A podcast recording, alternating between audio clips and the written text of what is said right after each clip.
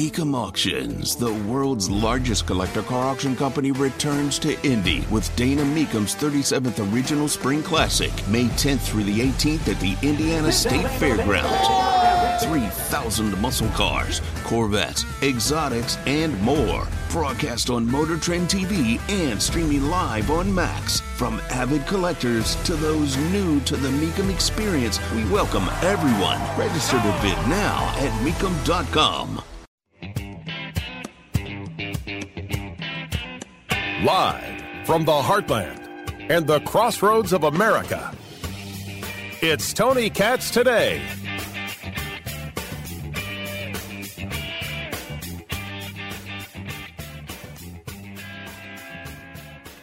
Interest rates are being held, not cut. Let's say it again held, not cut. I don't know what people were expecting. I don't know what they were thinking. I don't know if they really believed that the year 2024 would begin and it would be non-stop rate cuts on rate cuts on rate cuts on rate cuts. Guys, let's be perfectly clear.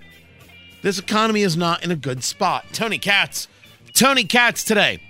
833 got Tony 833 468 8669. Find everything at tonykatz.com. I would appreciate it if you would.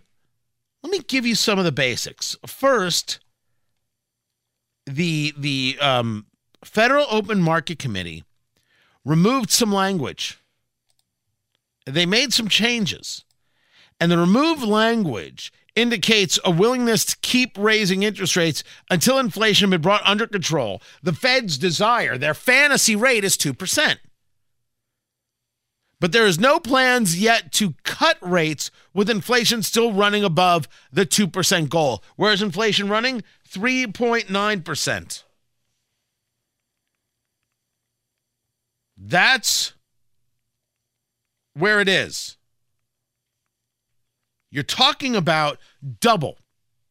When it's double, you're not going to have cuts. That's just not going to happen. Let me take that and now let me bring you to something else. PayPal laying off 2,500 workers, 9% of its workforce. Not enough. UPS is laying off 12 thousand workers. And we should say, not laying off, flat out cutting, baby. Gone. We don't need this anymore. Just cuts. Non-stop. And and and we're not talking about drivers. We're talking about management positions here.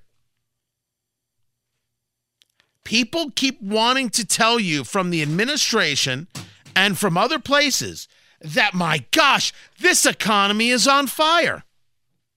I don't know if this tells us on fire. Dr. Matt Will joins us, economist at the University of Indianapolis. I sent you the text. I'm like, what does this say to you? And your words exactly, they are true to their word by not increase by not cutting interest rates. What do you mean by that? Well, they indicated over the last 12 months that they believe we are in a new norm, that when the rates went down to zero, that was too low, that it removed all the tools from their toolbox. They couldn't control the economy or control inflation as easily. And if we needed to cut, there was no room to cut when you're at zero. So I believe this is more of a long term strategy that they said. They told us this was going to be the norm. And I think we're now going to be on a steady path for, for quite some time. But when you talk about steady path, you're not talking about a steady path down. You're talking about a steady path across a horizon. That this is just where we're going to hold for a while, and that while could be the entirety of 2024. Yes. Oh, uh, yeah. I know the market has a built-in rate cut. In fact, multiple rate cuts built in this year. But I am not a, a believer in that you know, they say that the risks to achieving its employment inflation goals are moving into a better balance. That is their exact phrase. It's in a better balance now. Again, I believe what they're saying when they indicate that this is the norm. we're talking flat. I don't think they're going to be cutting. If they have a cut this year, it might be one, but this is going to be the range. They're not going to go down to zero again like uh, some people would like. Now, this is where people are going to say, but they said, talking to. Whether it's audiobooks or all-time greatest hits, long live listening to your favorites. Learn more about Kisqali Ribociclib 200 milligrams at kisqali.com and talk to your doctor to see if Kisqali is right for you. Dr. Matt Will, economist at the University of Indianapolis. The Fed said they were looking at three rate cuts in 2024. Then, while I'm going to say it this way, while you dismissed the minutes of the meeting, the minutes said that anything we said about rate cuts has no relationship to reality whatsoever. We're talking directly out of our butts. We don't know what we're going to do. We don't know when we're going to do it. And now you think that um, that the the Fed by this move right here from the beginning of 2024, this is setting the tone for the year that these are the rates and they will remain. Well, okay, yes, but let me explain what you hear some Fed members saying to the media and what you he- see in the minutes of their discussion is not what they put in their report. The report says this. I'm going to quote it. Quote, the committee does not expect it will be appropriate to reduce a target rate until it has gained greater confidence in inflation being under control.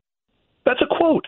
That's I mean, we can read the minutes, we can see the news talking heads, members of the Fed board going out there saying things, but the minutes are quoted exactly what I just said.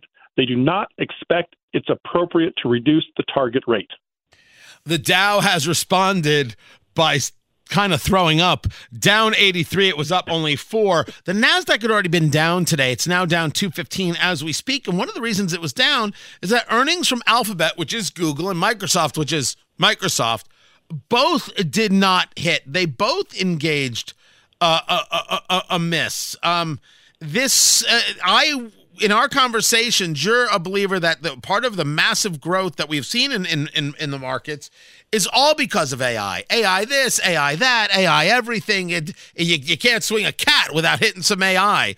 Uh, I would think Alphabet and Microsoft were on top of all this, yet we saw the slide. What what gives in that regard? Well, what, what happened with with um, Alphabet is that they missed their target. They were still up dramatically. I mean, their revenue was going through the roof what happened is it didn't go in as high as people thought. It was still up significantly, but it just wasn't as high as people thought, and that's what the um, the you know, the issue was. I mean, they had ex- they expanded 26 percent in the fourth quarter. 26 percent revenue increased 17 percent last year. 17% for Microsoft, but it didn't go as high as people thought. They've built in too high of expectations. They were good they were just out of the out of the ballpark expectations. And Microsoft? Uh, Microsoft was the 17 percent, and Google was the 26 percent. Those so, are good increases. But you created an unrealistic expectation within the marketplace. Oh yeah, I mean think about it. Microsoft, which is you know the the Chat GPT, you know Open AI partner, they had revenue increases of 17 percent. You know, I think the market was expecting something closer to 20. So yeah, the AI is driving everything, but it's not. It's good, but it's not that good. Now let's move into whether or not this is a good economy or not. And to do that, I look. I, I've been very clear. This is not a good economy there are more issues than there are good things happening. And while everybody wants to tell me about how things are strong and the markets are on fire, I keep looking at layoffs. I take a look at here in central Indiana, Salesforce, they lay off 700. Then PayPal lays off 2,500.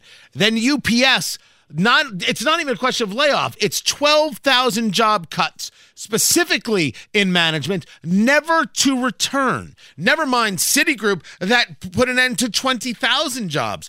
We see the shedding all over the place.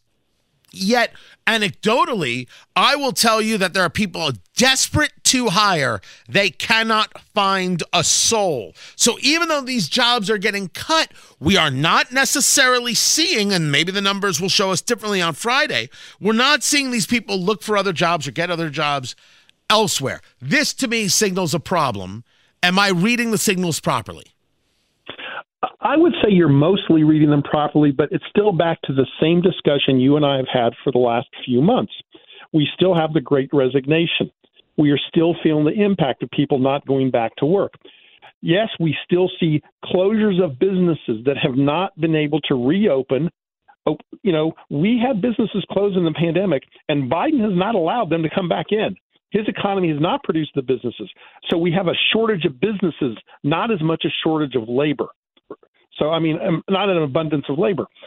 Look at UPS 12,000 people they laid off, and they are so confident of the tight labor market. They said, you know what? And you're all coming back to work full time in the office. That was a pretty bold statement from UPS. Oh, a massive but, one. That five days a week, not three days a week, not look, we'll create a split shift. Five days a week, you're back in the office. We're done with this conversation. Have a nice day. Has there been a response from the, the rank and file of, nah, we'll go elsewhere? Or are they showing up? um, from what I understand, they're showing up. And remember, this is the same organization that had a massive union fight, and the unions were bragging how great and wonderful they did for their employees, who just got laid off to the tune of 12,000 people. But there's, if, if you got a minute, I got to tell you, there's another important thing here. You talked about the economy not being that good. The Magnificent Seven, the seven top stocks in the S&P 500, they made money last year. If you were in the Magnificent Seven, you did great. If you were in the other 493, you actually lost 10% in your portfolio. So I should follow you for all my stock tips and tricks. That's basically what you just. It's time for a newsletter, Dr. Will. I think that's what's coming. Talking to Dr. Matt Will, economist at the University uh, of, of Indianapolis. Just a real quick thing on UPS. The deal that was made was made for the drivers and made for the union workers. Everybody who was laid off here is a non union part of UPS. So there is a difference, a distinction in these things. But I need to move over to one more story which I think this is a question of playing out to the future, and that's Evergrande in China. This real mm-hmm. estate uh, holding uh, company developer, uh, the amount of debt they're sitting on is somewhere around $408 billion. They've already engaged the defaults, and now there is, through a Hong Kong ba- uh, court, a, a liquidation. Evergrande's going out, which means Country Garden, an equally large uh, real estate holding developer group that has been building these ridiculous ghost cities and other things, will uh, will possibly have the same fate. Give me the effects of this on the American economy. It's it's a domino effect because Chinese companies are in portfolios, whether you like it or not. If you own an index, many of these retirement plans, many of these mutual funds, these ETFs, they contain Chinese stocks because they're in global indices, like it's called the the ACWI. It's the it's the big global index. So you own Chinese stocks whether you want to own them or not. So when you have Evergrande going other, you're going to see a domino effect. It's going to impact them. It's going to impact uh, even companies in China because there is a link between the two economies and investors in the United States. Remember, the Chinese government tried to prevent Evergrande from going under. They failed. The biggest country in the world could not succeed in stopping a company from going bankrupt. But isn't That's that a, not a good sign? Is, is that more of a question of not wanting to? It's it's China. They have some stockpiles. They could have just propped it up. They, I mean, I would I would argue that it's obvious that they could have. So either either they chose not to for other reasons, or I'm mistaken, and they really couldn't they don't actually have that much cash.